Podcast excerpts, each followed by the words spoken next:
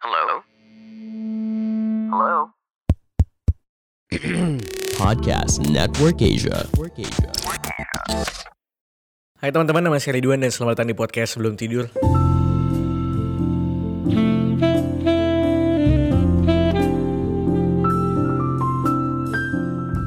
Selamat pagi, siang, sore, malam semuanya buat lo yang lagi mendengarkan ini kapan pun.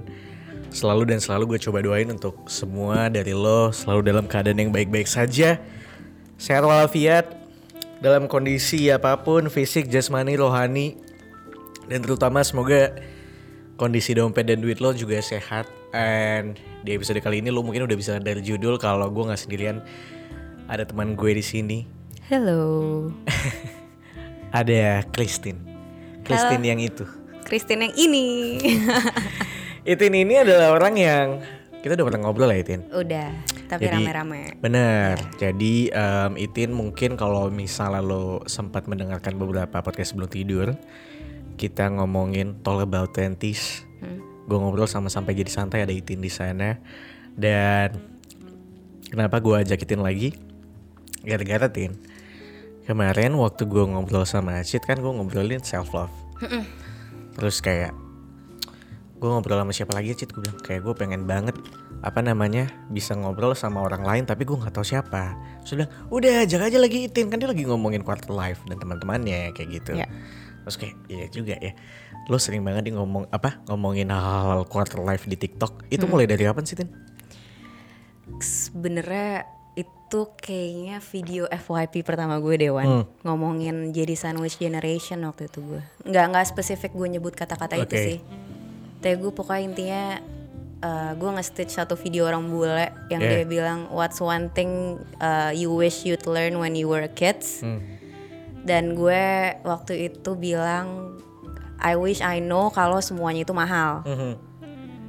Nah mungkin kan eh, mungkin itu target gue pas aja kali ya Wan ya Soalnya semua yang mahal kan relatif banget Iya. ya Maksud gue buat orang yang mungkin dengan privilege tinggi nggak akan bisa relate sama apa Iya. yang gue omongin iya betul buat orang-orang kaya misalnya Iya buat yang Iya. keluarganya kayak buat keluarga yang mencukupi lah Keluarga yang mencukupi dan kaya. Iya.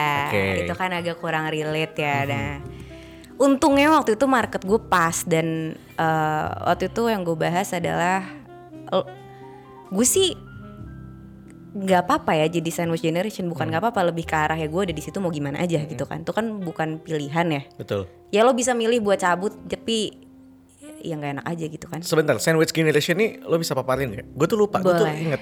Jadi- sandwich generation tuh kayak lo tuh yang harus menafkahi keluarga kalau nggak salah. more or less kayak gitu Iya. karena lo terjepit jadi kan sandwich tuh intinya lo terjepit antara generasi sebelumnya sama generasi Yes. sesudahnya cuman Iya. di gue mungkin gue belum ada generasi sesudahnya generasi sesudahnya adalah buat gue sendiri gitu kan Iya.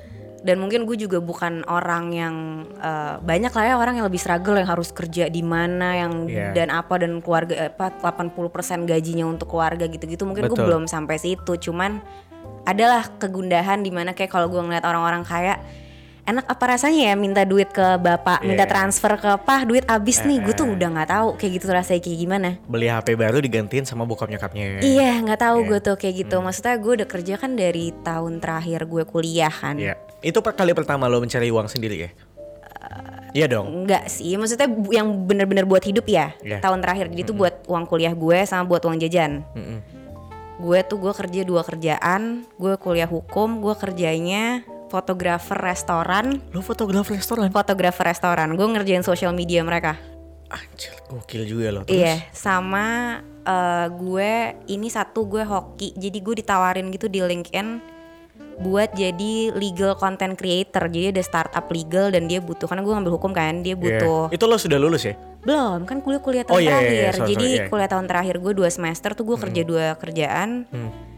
Eh, dua-duanya tuh ya buat gue bayar uang kuliah karena tuh gue akhirnya karena gue harus bayar uang kuliah ter- sendiri terakhir Berapa tuh gue nyicil untungnya 5 juta sih Oke, dalam enam bulan sekali ya. Berarti Iya. lo nabung lah sebulan sejutaan. iya Iya. oh enggak waktu itu skema cicilan UI tuh kalau nggak salah 3 juta satu juta satu juta Oke. jadi gue masih ada kekumpul tuh kayak bulan Iya. pertama 3 juta aja pokoknya kayak gitu Itu lo udah bayar uang kuliah sendiri? udah Gokil lo. Terus? Nah, itu kan karena sebenarnya nggak ada pilihan ya, ngerti Iya. nggak sih? Lo nggak kayak yang kayak lo nggak bersyukur juga sama itu ya. Maksudnya ya itu dikasih ya, mau gimana daripada gue nggak kuliah gitu kan. terus ya udah akhirnya dari situ baru mulai lulus tuh akhirnya gue sesimpel kayak lo beli galon Iya. buat kosan sama Iya. galon buat satu rumah Hmm. itu beda, banget loh Beda. lo seminggu tuh 4 galon Hmm. berarti 80 ribu eh, se- seminggu kali 4 Iya. oh seminggu kali 4 mungkin di awal-awal enak belum di akhir bulan gitu Hmm. kan terus gue bahas juga lo kan nggak cuman karena maksudnya gue bukan dari orang yang mungkin eh, dari dulu nggak punya gitu loh jadi entertainment nyokap gue tuh masih agak mahal nih Iya. Nah itu kan biaya-biaya kayak gitu kan maksudnya nyokap gue kan Gede. bukan, bukan bukan peliharaan ya yang gue cuma Iya. kasih makan doang itu kan nggak mungkin kan Pasti lo ada ngasih duit jajan dia lah. keluar Iya. makan di mana jalan-jalan ke mana ke mall tuh kan habis lumayan ya sekali Lumayan ke mall tuh Bisa 500 ribu, 500.000. minimal Iya. nah kayak gitu-gitu gue jadi kayak anjir berarti dulu mak gue ngajak gue ke mall keluar berapa duit tuh gue nggak pernah segini. mikir iya, Lo anaknya berapa sih Tin? tiga Dari tiga bungsu. bungsu maka ini agak agak tanggung jawab yang agak aneh diemban oleh bungsu memang Oke. Ah, sorry, anak keduanya umur berapa? 34 Pertama? tiga tiga delapan tiga tiga puluh delapanan gue nggak bisa ngitung tiga delapan Oke. Dan mereka masih bareng sama lo. enggak yang pertama tuh udah udah nikah sih Oke. jadi Ngurusin hidupnya dan keluarganya. ya pun ngasih Prioritasnya. em, enggak enggak Oke, skip susah deh lah mungkin buat ya. di karena kan nggak ada di depan mata kan Mhm. dan kayaknya memang dari dulu keluarga gue juga nggak mengajarkan bahwa eh, salah satu bentuk kasih sayang adalah finansial Oke. jadi itu bukan suatu hal yang ditanamkan gitu Iya. and it's fine sih cuman ternyata kan enggak ya ternyata butuh gue juga baru belajar sekarang sih Iya. kayak gitu itu Terus sih Wan akhirnya lo mulai merasakan kayak nyari uang sendiri eh nyari uang tapi juga harus ngasih keluarga. ngasih keluarga dan lo juga mau seneng-seneng Lo berapa penghasilan lo saat itu kalau gua boleh tahu? waktu itu tuh sebulan eh, 5 juta Double pas job. kuliah Double job. double job Double job 5 juta. ya lo ngarep apa anak belum lulus kuliah jadi tukang foto restoran sama bikin konten-konten gitu Double job 5 juta. Gue pikir lo sorry ya, lo udah nge ngeban keluarga lo. Gue pikir lo udah dua digit. Oh yang pas lulus iya pas Enggak, enggak. lulus iya Iya, maksud gue pada saat itu. kan waktu itu kan buat gue doang Wan Oh. waktu itu keluarga gue belum belum sebanyak Tapi itu kuliah tuh lo yang backup tuh. kuliah sama uang jajan gue tuh gue Iya, Gokil juga dong. Ya lumayan lah, tapi Iya. kalau lo punya rumah di Hmm. Jakarta nggak nggak inilah. Ya lo atur lifestyle seneng-senengnya aja. Untungnya dulu eh teman kuliah gue nongkrongnya di warteg kan, jadi gue Hmm. nggak terlalu keluar banyak lah. Iya iya. Di momen itu akhirnya lo mulai merasakan kayak oh ternyata sebegini kerasnya ya untuk lo bisa bertumbuh menjadi dewasa. Kayak gue harus nyiapin uang yang segini gedenya. Ternyata uang untuk ini gede juga gitu. Iya, dan nahan rasa keinginan lo untuk happy happy Hmm. juga Kuat juga. susah sih jujur Hmm, Wan. Makanya gue lebih mending gue nyari penghasilan tambahan dibanding gue jadi nggak Hmm. Main. Daripada main gue mending kerja gitu. Iya, dari enggak, sorry, daripada gue jadi nahan keinginan gue Iya. dengan penghasilan gue yang ada sekarang, mendingan gue nambah penghasilan biar gue tetap bisa seneng-seneng. Hmm. Kayak gitu. I see, I see, I see. Em, iya, gue juga awal-awal tuh kayak ngeliat lo beberapa kali ngomongin quarter life tuh. Pertama, gue tuh seneng karena di podcast sebelum tidur kan gue ngomongin kayak gini. Fun fact-nya waktu itu sebelum gue kita jadi sampai jadi santai ini fun fact yang harus gue bocorin juga biar biar seru aja. Gue tuh sebenarnya tahu lo dulu. Oh gitu. Lo tuh nongol di FYP. Oh di TikTok. Gue. Iya. Oh, yang itu. Bukan.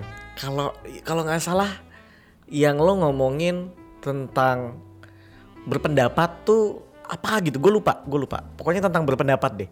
Tentang beropini bebas apalah segala macam gue lupa. Open minded ya. Open minded. Oh iya, banyak banget Iya. yang ngehujat gue di situ. Iya, gue lihat tuh di komennya banyak banget. Terus gue kepoin dong Instagramnya ini orang siapa ya gitu. Gue jarang jarang lah gue ngelihat cewek em, berani vokal ngomong tentang hal-hal seperti itu. Terus gue lihat Instagram lo, lo gue ada Astrid gue bilang. Iya iya iya. Terus gue ngomong ke Acit karena kan sebenarnya dari dulu gue pengen banget ngobrol sama orang yang begitu-begitu ya sebenarnya. Ngobrolin yang kayak ya gini-gini lah tentang tentang lo melewati kehidupan lo gimana sih gitu. Hmm, normal aja kan manusia iya normal. gitu. Manusia normal. Terus ya Cid bilang iya itu teman gue gitu. Bisa nggak lo kenalin ke gue buat gue ajak ngobrol? Hmm.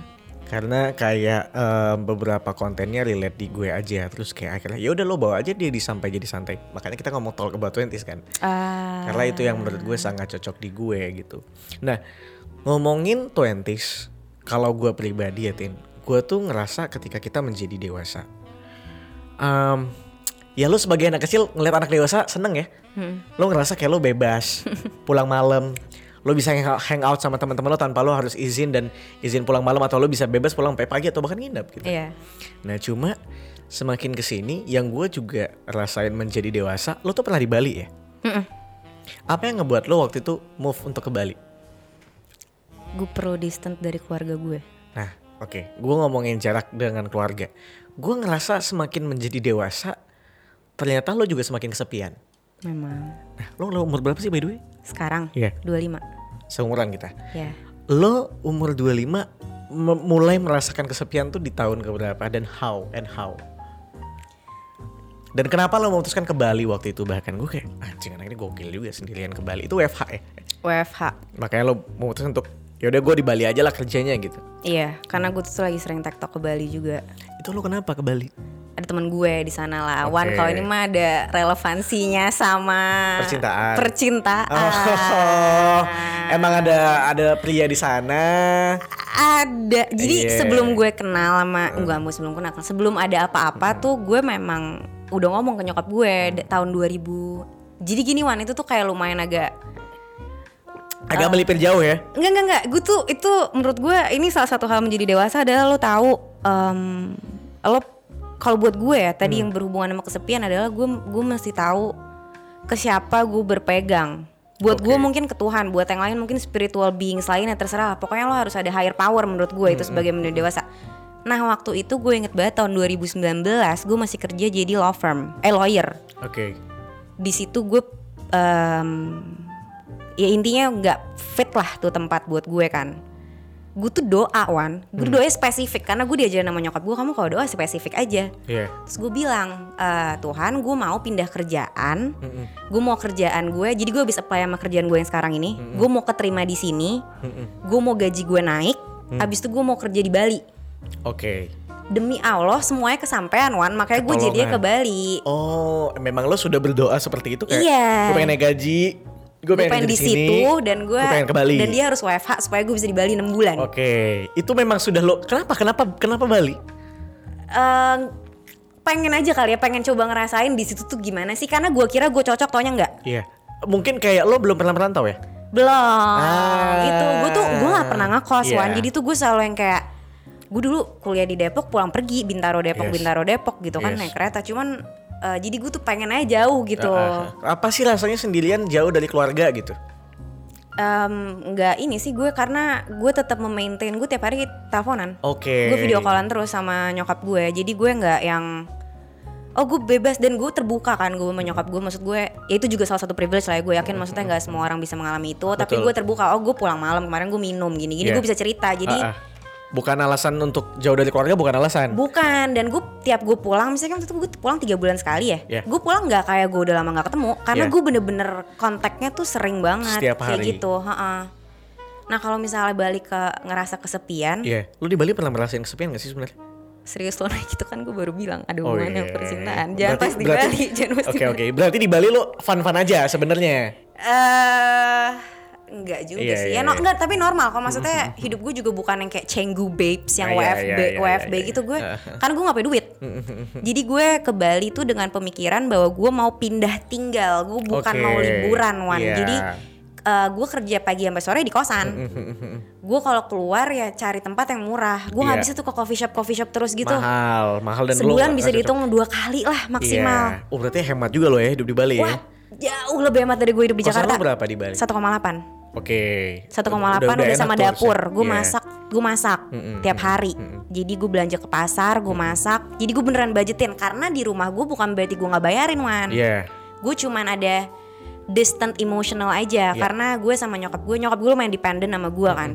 Karena mungkin kita mirip dan ada lifestyle yang sama, tapi gue merasa gue harus agak ada ada jarak di situ. Mhm. Tapi bukan berarti secara tanggung jawab gue lepas. Jadi di rumah tuh tetap gue transfer iya, dan lain-lain. Dan nyokap gue sempat gue bawa ke Bali tuh dua bulan buat tinggal sama gue. Jadi di Balinya tuh gue hemat banget. Ya justru di Balinya lo malah malah lebih hemat Malah daripada lebih di sini kan di sini, karena di sini iya. mahal kan semuanya Iya, iya, maksudnya iya, lo iya. keluar rumahnya udah bayar gitu kan bensin parkir Betul. segala macam Betul. sana naik motor Iya iya iya betul. Karena kalau gue kenapa bersangkutan sama Bali? Kalau gue kan jujur sebenarnya Jakarta ini adalah perantauan buat gue. Walaupun sebenarnya eh, ini bukan pertama kalinya gue merantau karena gue di Jogja juga eh, merantau gitu. Tapi mungkin kayak di Jogja kuliah tuh beda aja gitu sama kerja. Ya. Kuliah kan emang lo disuruh belajar sama kayak ikut pergi bimbel aja sih menurut gue. Lo ke kampus ada teman-teman banyak lo bisa out main, lo tidak pernah memikirkan uang, lo tidak pernah memikirkan apa segala macam. Kalau gue dulu kayak ya udah lo belajar belajar aja gitu dan main. Nah karena kenapa Bali lo pertama lo merantau, gue di Jakarta ternyata gue cukup sangat merasakan kesepian itu Oh ya? di awal ya. Di awal-awal gue waktu sebelum gue balik lagi ke sini, wah itu kerasa banget itin. Em, ibarat kata Jakarta Jakarta ramai tapi hati sepi tuh ternyata nyata adanya gitu. tapi lo jadi nggak suka nggak sama keadaannya gue sempet nggak suka Oh. gue sempet nggak suka kayak pengen balik aja deh gue beberapa kali video call bokap nyokap kayak pengen balik aja deh pengen balik aja deh gitu kayak capek juga ternyata gitu. Tapi ternyata makin ke sini semakin terbiasa. Nah makanya gue bilang em, kesepian tuh ternyata salah satu hal yang paling gue rasakan dan menyebalkan kayak gue pulang misalnya selesai kerja gue makan sendirian kayak gitu. Lo tidak pernah melewati kesepian kesepian itu ya berarti ya ya ada aja sih cuman kayak nggak bisa dibandingin deh kan gue kan enam bulan oh gue iya, cuman iya. bentar lo kan maksudnya memang nggak ada ya? pilihan lo Iya, harus iya, iya. kerja di sini kan itu Iya, kan iya, iya. pilihan gue Iya ya lo memang pengen ke sana iya kayak makanya gitu. kayak Iya, iya, iya. kondisinya beda di lo mungkin pasti jauh lebih berat gitu Hmm. Tapi selain kesepian yang juga kadang-kadang gue rasakan ya eh, melewati si 25 ini, lo pernah ngelewatin momen-momen kerjaan gue udah benar belum sih? Lo pernah melewatin itu gak sih? Tim? pernah banget lah Apa? Lo ngerjain apa sampai akhirnya lo bimbang? gue itu gue di law firm one jadi gue tuh tahu banget pas gue lulus Eh, pas lo lulus jurusan apa sih by the way? hukum dong Lah harusnya sejalan dong. itu dia gue udah tahu tapi dari gue di kuliah gue nggak mau jadi lawyer sebenarnya Kenapa? karena nggak gue aja maksudnya Oke. gue tuh ngambil penjurusan aja aneh menurut gue penjurusan gue tuh hukum masyarakat pembangunan Mm-mm. belajarnya wanita dan hukum gitu-gitu Oke. Cuman 11 orang coy seangkatan gue yang ngambil tuh peminatan makanya Lo, kampus lo di mana? UI UI ya? Uh-uh. Oke. Nah, abis itu lulus keterima law firm ya udah kerja aja. Maksudnya gue tipe orang gue gue tuh itu em, lebih ke arah oh ya udahlah umur gue masih panjang ya. Oke. Kalaupun nggak panjang juga kalau gue mati jadi lawyer juga nggak apa-apa gitu loh. Cuman maksudnya waktu itu ya udah gue jadi eh, kerja di law firm dan abis itu dua setengah tahun gue bertahan di situ lumayan loh gue agak kaget tahun. juga gitu. Lama itu. lama Itu hitungan betah sih dua setengah tahun. hitungan lebih ke nggak ada pilihan bukan nggak ada pilihan nggak mau nyari pilihan waktu itu maksudnya gue masih ya udah gitu Itu lo terbangun ada nggak sih momen di mana lo bangun pagi kayak anjing gue harus kerja lagi? iya mual gue Iya. jadi 8 bulan terakhir gue kerja tuh gue mual wan Hmm.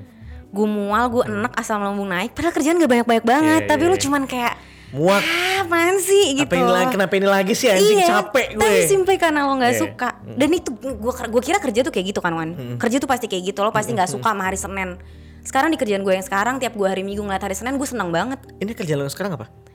agak susah jelasinnya. Jadi gue em, gue itu ada di perusahaan konsultan political affairs sama government relation. Oke, sebelum kita ke sana lo ceritakan dulu momen-momen lo ngerasa Nah. muak dan Ada triggernya sih Wan sebenarnya. Ada triggernya kan ya dari kantor kan ya. Cuman pasti kan gue kan lingkungan. Iya lingkungannya nggak nggak cocok lah buat Iya. gue. Ngebuat gue jadi. Maksudnya gue Bukan lingkungannya salah ya, mungkin nggak cocok aja kita. cocok, Iya. bukan salah, bukan. Ya ada sih yang salah menurut gue, tapi em, Lo sedang berhati-hati buat ngomong ya? eh, Atau mencari-cari kalimat yang tepat? sedang mencari kalimat yang tepat karena menurut gue nggak apa-apa buat ngomong karena menurut gue waktu itu ada salah satu nggak jadi deh udah Makanya gue bilang nggak usah nggak usah terlalu didetailin aja. Tapi lo mulai merasakan selain sel- selain gue. selain kerjaan berarti lingkungan. lingkungan kantor ya menurut gue jadi yaudah deh gue menyalahkan diri gue aja karena kan part sebagai dewasa adalah introspeksi Yes, ya Wan ya jadi gue ngeliat ke arah gue aja Iya. Lo tau gak jalan paling amannya adalah ya mungkin gue dan mereka tidak cocok. Itu satu. menurut gue paling aman. tapi mengambil mengambil perspektif lain dari gue nya jadi gue tuh sadar kalau gue tuh gampang terbawa lingkungan Oke. Itu yang gue sadari bahwa kalau misalnya lingkungan gue buruk Hmm. akan gampang banget buat gue kebawa ke situ Oke. dan waktu itu gue kebawa Mhm. jadi eh, pilihan yang paling tepat adalah kalau misalnya gue nggak bisa kontrol diri gue, ya gue keluar dari lingkungan yang salah itu. Karena gue nggak seprinsipal itu orangnya Yeah, buat nahan yeah. diri. Betul. Jadi ya udah sadar diri aja gitu kan, aman ya, mhm. aman, Aman, ya jawabannya aman, ya, ya aman. gitu. Jadi intinya kayak gitu.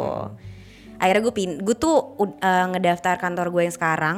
Mhm. Itu lewat HP Wan jam 12 malam. Gue buka Pakai ka- LinkedIn. ada Glassdoor namanya, kayak Oke. LinkedIn juga. Downloadnya juga lewat webnya itu Oke. gue udah kesel banget maksudnya gue tengah malam gue daftar gue nggak tahu tuh perusahaan apaan sejujurnya Lo, lo daftar tuh cuma karena lo lagi muak sama kan Enggak kerjaan jadi lo yang gue lihat deskripsi kerjaannya terus kayak hmm, menarik gitu terus gue daftar Mhm. tau ya perusahaannya bagus banget maksudnya em, multinational company juga gitu-gitu Mhm. Terus ya udah habis itu dipanggilnya tuh kayak tiga bulan setelahnya dan gue nggak nggak cuma daftar ini ya gue tebar jala sampai gue daftar kompas gue nggak peduli gue jadi apa aja yang penting gue keluar Lo daftar apply apa di Kompas? legal stuff gitu Oke. Oh masih berkaitan sama hukum ya? apa pun sumpah tapi gue nggak mau di law firm lagi dan gue Iya. nggak mau di situ ya gue harus keluar udah gue daftar semuanya aja gue tebar jala.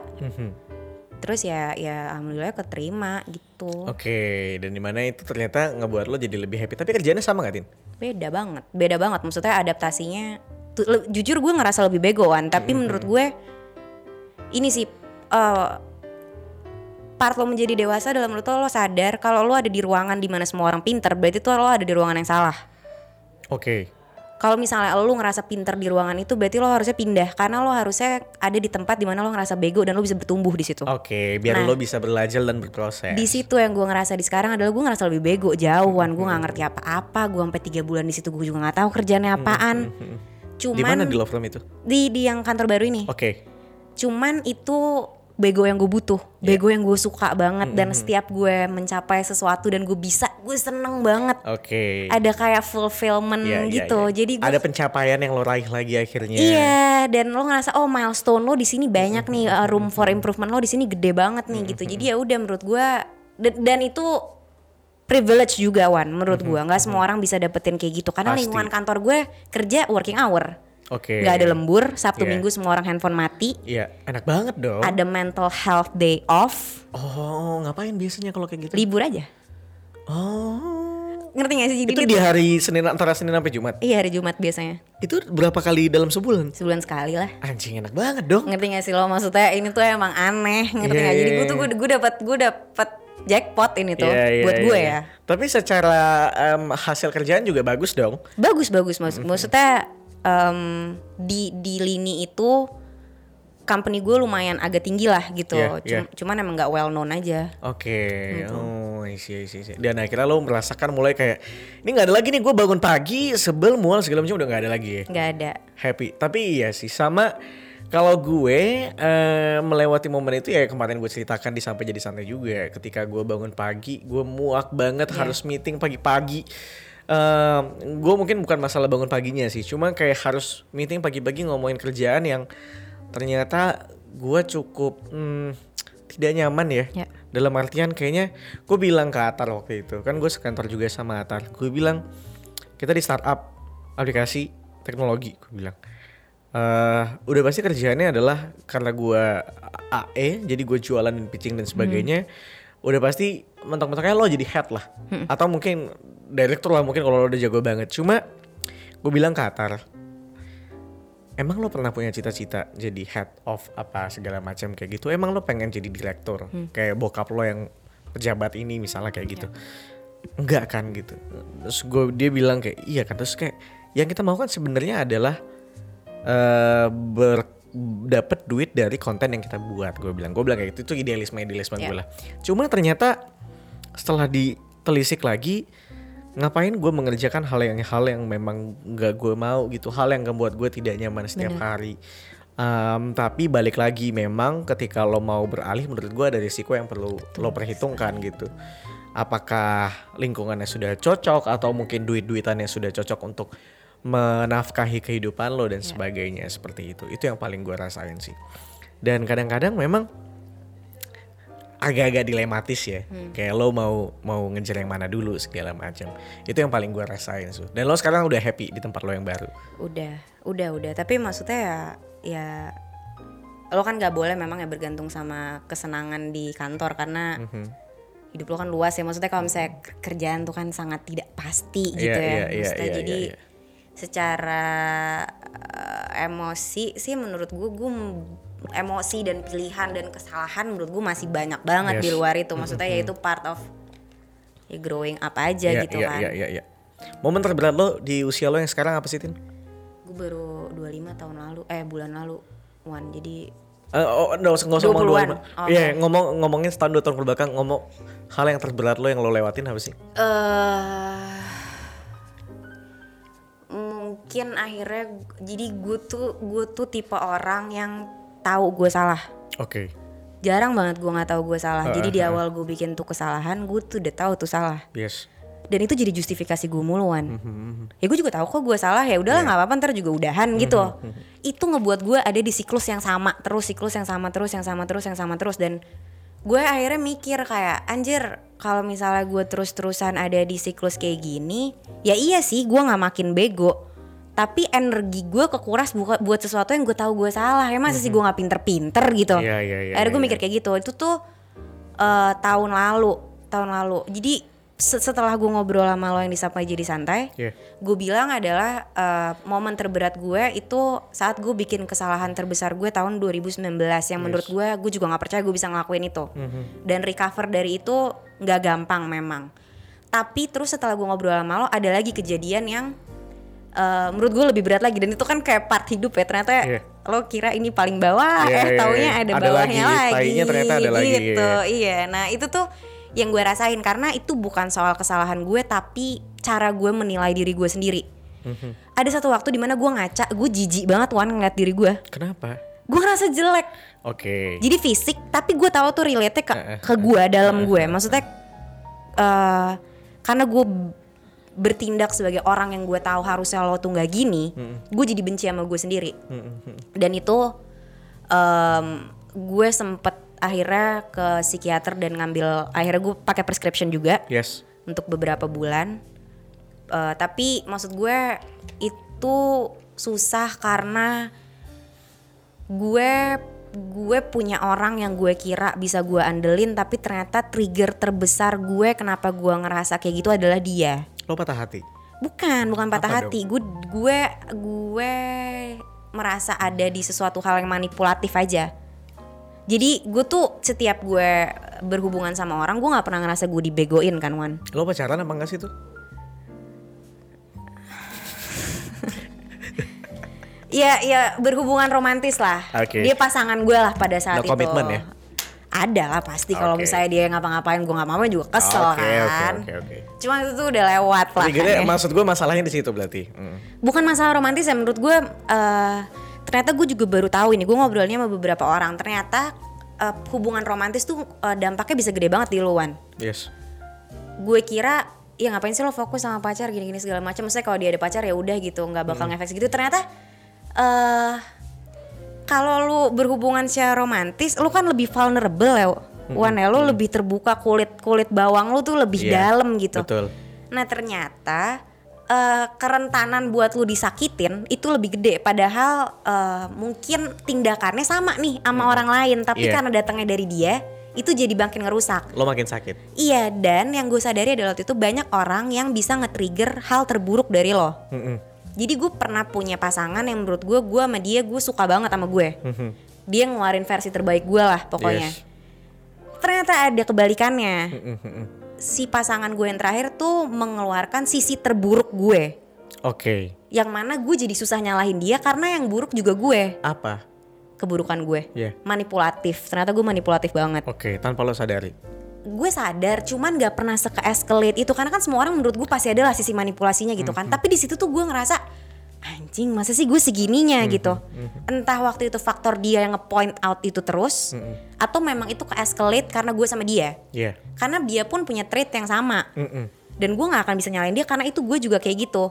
Jadi nggak ada yang bisa berkembang karena lo cuman pointing satu ya lo gitu Saling- ya lo saling- juga saling gitu lo juga gitu. aja. iya jadi nggak jelas nggak ada ujungnya dan lo end up cuman ngerasa sakit hati karena lo tiap hari ke inget sama keburukan lo. Oke. Jadi patah hati bukan karena dia ngapa-ngapain atau apa tuh enggak, tapi, Tapi pure karena karena, diri diri, lo. lo, karena Iya, jadi iya, jelek iya. banget dan menurut gue itu patah hati terburuk karena lo Mhm. patah hati sama diri lo sendiri. Itu lo kayak nggak bisa ngelihat diri lo sendiri, nilai nilai diri lo tuh buruk gitu loh. Dan bahkan buat sesuatu yang nggak penting kan. Menurut Iya, gue iya. maksudnya ya people come and go lah gitu. Iya, ya, lo kayaknya nggak perlu deh untuk sebegitu lamanya untuk Iya. untuk ber- bermurung hati dan sebagainya. Iya dan buat lo diem di di di lobang di mana lo tahu lo harusnya pergi gitu dan lo itu kan susah ya maksudnya kayak lo lagi lemah banget nih tapi kelemahan lo tuh lo sendiri yang tahu sama Yes. dia yang tahu Iya. Tapi dia nggak bisa nolongin lo. Jadi buat lo bangun tuh agak susah kalau pas lo ngelihat orang yang lo andelin tuh kayak dijorokin ke bawah lagi gitu loh. Mesti bener-bener cabut. Gue tuh, tuh cabutnya tuh bener-bener gue cut off block at all semua nggak ada. Semua lo ilangin. Iya, padahal nggak ada berantem atau apa-apa. Cuman gue sadar kalau em, di, di lingkungan mana pun ya, Wan, menurut gue lo harus bisa tahu kapan lo harus cabut. Mau itu pertemanan, entah itu kalau misalnya itu toxic, lo nggak bisa nge- terus-terus ngebantelin ngehadepin hal toxic karena menurut gue tuh nggak worth it. Kalau lo bisa cabut cabut aja. Kecuali keluarga ya, keluarga Iya, mungkin iya, itu hal nggak bisa, tersulit. nggak bisa. Mm.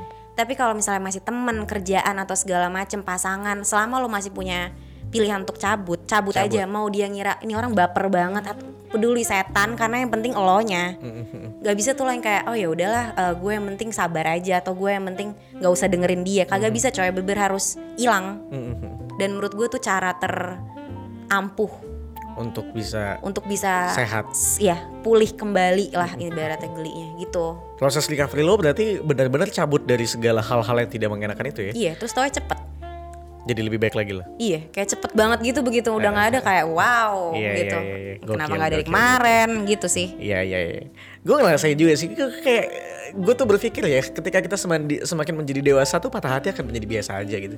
Cuma ternyata tidak juga, tai. Gue bilang. Asli asli. Gue pikir kayak ah anjing gue SMP juga udah patah hati kan Iya, SMA iya. gue udah patah hati ternyata tetap sakit juga bangsat ketika lo bener-bener mencintai orang gitu dan ketika dia menyakiti lo atau apa hancurnya bukan main bahkan kadang-kadang tuh berdampak eh berdampak lagi berdampak kelanjutan dengan perubahan lo yang ke bawah dengan pasangan lo yang lain juga Iya, kadang-kadang betul.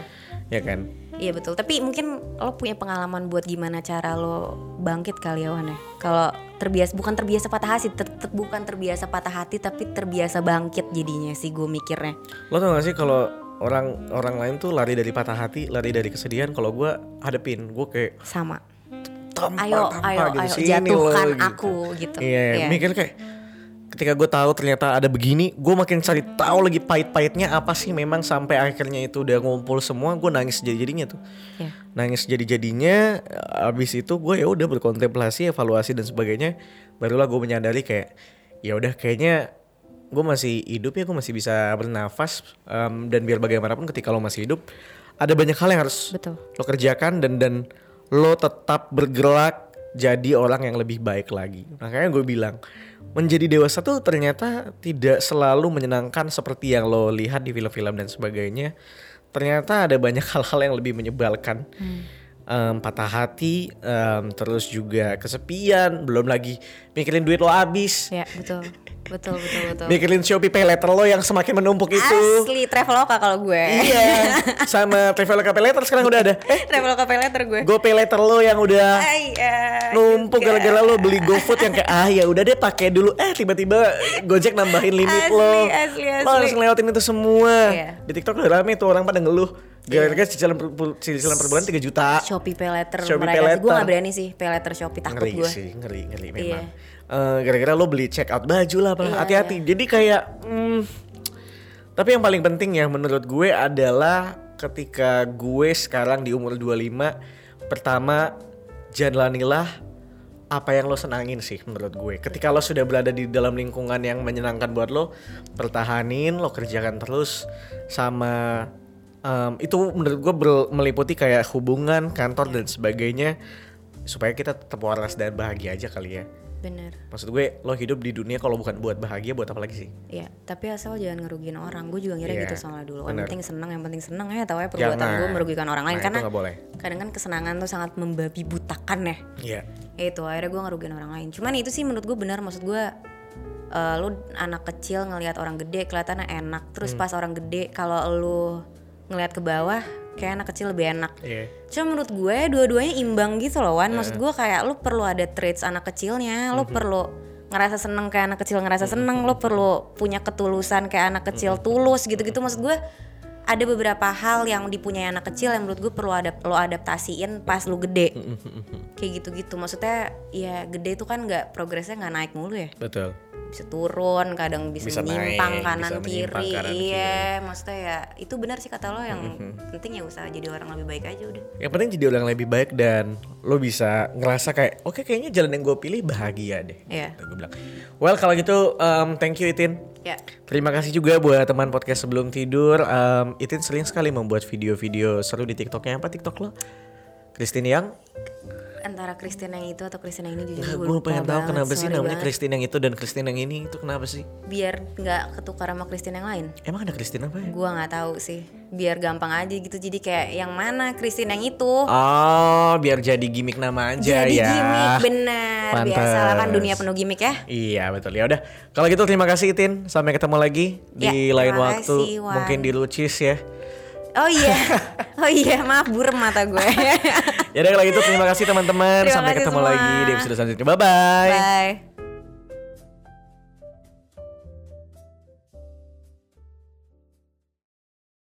Pandangan dan opini yang disampaikan oleh kreator podcast, host, dan tamu tidak mencerminkan kebijakan resmi dan bagian dari podcast Network Asia. Setiap konten yang disampaikan mereka di dalam podcast adalah opini mereka sendiri dan tidak bermaksud untuk merugikan agama, grup etnik, perkumpulan, organisasi, perusahaan, perorangan, atau siapa pun dan apa pun.